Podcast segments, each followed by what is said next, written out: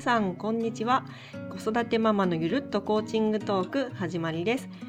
今日はまきちゃんと予定が合わなかったので私川友が一人でお届けしたいと思います。いやー私そろそろ会社を長年,、ね、長年勤めた会社を退職するんですけれども3月末に退職なので先週から有給消化に入ってるんですね。まあ再来週溜まってる仕事があるので1週間会社には行くんですけどその再来週1週間を除けば一応もう有給消化なんですね。で実際に先週有給消化に入ってみてもっと時間に余裕ができてゆったりできるのかななんて思ったんですけど全然全然ですよ。もう毎日時間に追われまくってますね。やっぱり独立準備とか言ってなんだかんだ言っていろんな仕事をこの2月ぐらいも詰めていたしあと講座のとかスクール系のプログラムを考えるとかあとは今 LINE 公式アカウントを充実させようとしていてそのあのやり取りですね構築のやり取りなんかもちょっと滞っちゃってるしあとはえー、来週あ今週だ今週商工会で女性の創業支援に関するセミナーの担当をするのでその資料も明日明後日でガッと作んなきゃいけないとか結構時間に追われまくっていてあれこんなはずじゃなかったっていう感じなんですよね。あの私結構いろいろと本業とか子育てとか副業とか結構手広くやってるんでよくできるねとかマルチタスクだよね器用だよねって結構言われることがあるんですけど実はかなり不器用な方で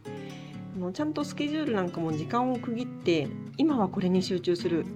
であのこの時間からこの時間はこの仕事でそれ以外は何にもやらないみたいな感じでちゃんとスケジュール化しないと気持ちよく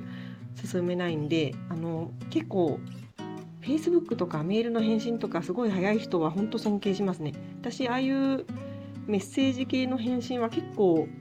苦手作業のうちの一つであの都度都度やるっていうよりかはちょっと時間決めて貯めてやるっていう方が性に合ってるかなって感じしますね。こう最近思うのは2歳の娘が結構私がリビングで仕事してるともうパソコンを作業を椅子に座ってしているともう抱っこ抱っこって椅子に座った瞬間にもう抱っこ抱っこってあのすごく抱きついてくるんでそれもまた娘の成長なんですけどいよいよ子供がいる空間で仕事をするっていうことがかなり難しくなってきましたね。うん、だからまあ遊んであげる時間は集中して遊んであげてでその他は、まあ、仕事をしたりあとリビングの椅子に座るのではなく立って仕事をしたりとかねいろいろ工夫してますけど。ああと最近はおんぶですかね。抱っこ紐でおんぶしていろいろやったりとかはしてますね。小さいお子さんがいるそして働いている皆さんまあ働いてなくても小さいお子さんがいて何か作業したいっていう親御さん皆さんどんな風にこう小さいお子さんがいる中で同時並行で別のことをするって工夫されてますかね。えー、ぜひ教えていただきたいところではありますね。さて、では今日は昨日ちょうど私が体験したある素晴らしい出来事についてちょこっとお話ししてみたいと思います。えー、最初に結論を言うと心から応援したい人とかあと会いたいとかつながりたいなっていう人に出会ったら勇気を出して声をかけてみるとすごくいいことが起こる可能性があるよっていうことについてお話ししてみたいと思います。昨日何があったかというと私が参加しているとあるビジネスコミュニティの新年交流会だったんですね。でそこでとあるきっかけで私が一応会の企画とあとは司会進行を任されることになりましてその会の企画の時に登壇者を選ぶ必要があったんです。でそこでは、まあ、登壇者2名いらっしゃったんですけれどもそのうち1名が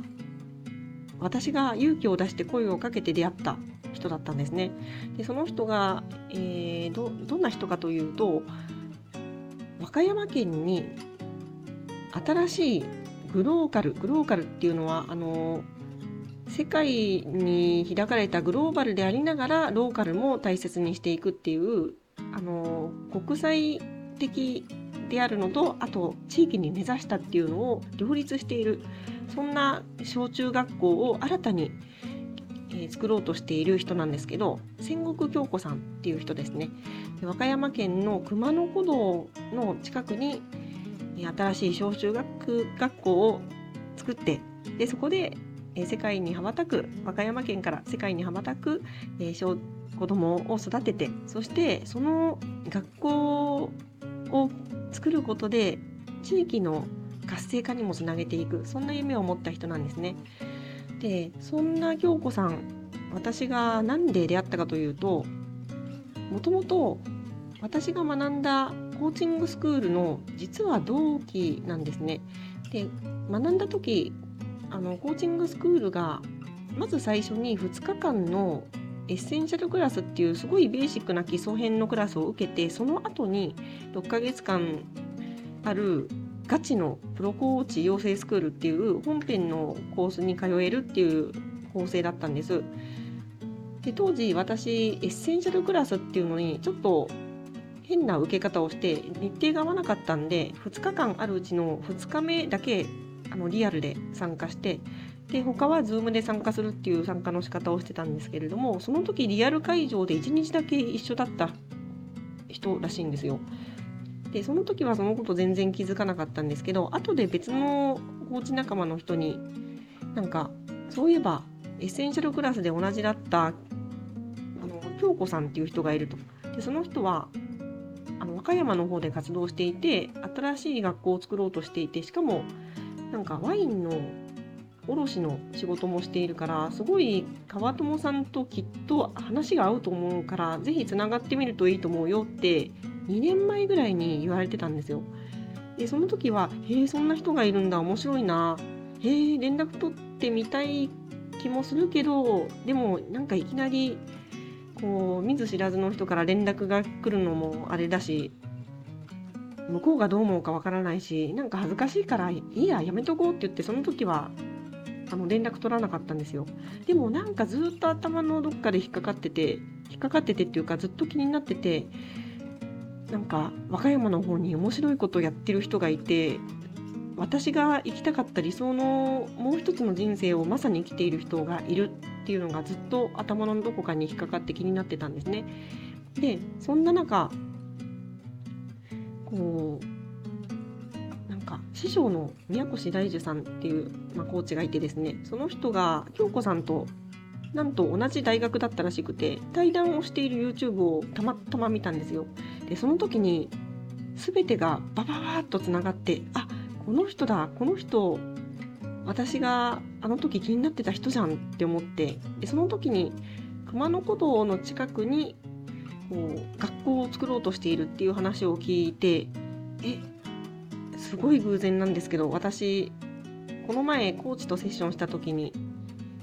自分のコーチングスクールをまるで山をみんなであの景色のいい山を登っていくようなイメージのスクールにしたいなってコーチに話しててでその道のイメージが熊野古道のイメージだったんですよ。でなんか熊野古道っていうキーワードも出てきたしあとあの時の京子さんだっていうのも出てきたしこの人めっちゃ応援したいって思ったんですよねその時に。で本当にその応援したいっていう思いがすごく強すぎてもうその場であのその時通勤電車の中で YouTube 見てたんですけどこうすっごい緊張しながら勇気を出してもう震える手でメールを打ちましたね。で京子さんに「私はこういうものです」と。で実はコーチングスクールでも同期だったんですけどあのすごく応援したいと思って連絡しました。ぜひ応援させてくださいっていうふうにちょっともうただ単純に応援だ応援したいだからラブ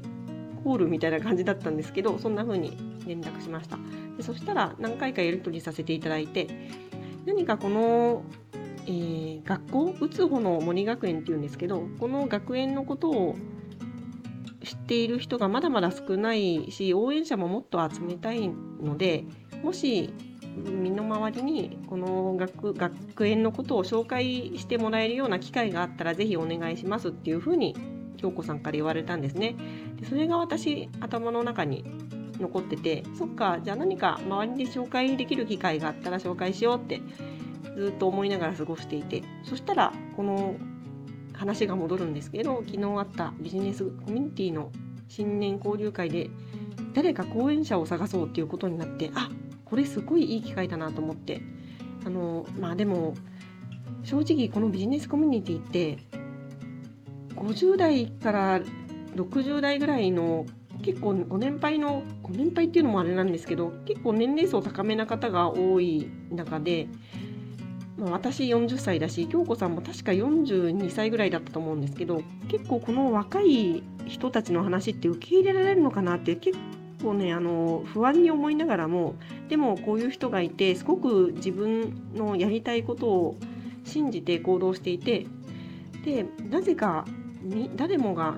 彼女のことを応援したくなる。この行動力と人を巻き込む力が本当にすごくてそこを語ってもらいたいんです。なぜなのかを皆さんに聞いてもらいたいんですっていうふうに言ったんですねで結構いろいろと本当にこの方で大丈夫なんだろうかなぜなら知っている人が私1人しかいなかったんで他の企画運営メンバーは全員知らない人だったんでもういかにもう知らない人たちに京子さんの良さを魅力を知ってもらうかっていうのを熱くプレゼンしてでそれでじゃあ任せてみようっていうことで昨日京子さんに登壇していただきました。で実際にねあの30分間40分間ぐらいで熱く語っていただいたんですけど本当に素晴らしくってもう学校教育業界の経験が全くない中ででも学校を作りたいって思ってでなぜ今なのかなぜ私なのかっていうこのなぜ学校を今自分が作るかっていう思いをもう突き詰めて突き詰めまくって言語化してそれでプレゼン資料を作ってでそれでだんだんだんだん応援の輪が広がっていくっていう様子をみんなに語ってもらってもう参加者の皆さん本当に感動しててであの京子さんのファンも増えていろんな普段つながれない人ともつながれたらしくてあ本当に良かったな。あの時私が勇気を出してこの人応援したいそして連絡取っちゃえって勇気を出して連絡したからこそあの昨日ああのこの目で見たあの講演会交流会の光景につながっているんだなって思って人なんでしょうね小さな行動が未来を変えるっていう凄さを体験しましたね。だから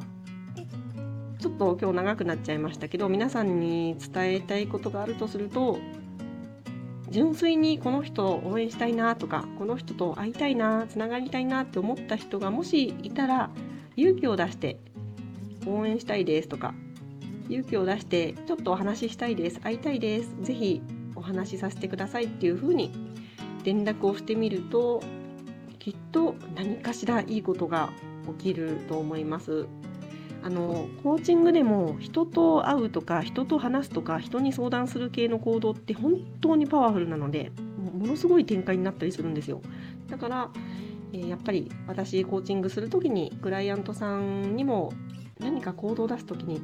誰かに誰かに相談すると良さそうな人っていますかって結構質問したりするんですよね。えー、まあ日常生活でもぜひそういう機会が訪れたら皆さんも勇気を出して一歩踏み出してみてください。それでは今日はこの辺でまたお会いしましょう。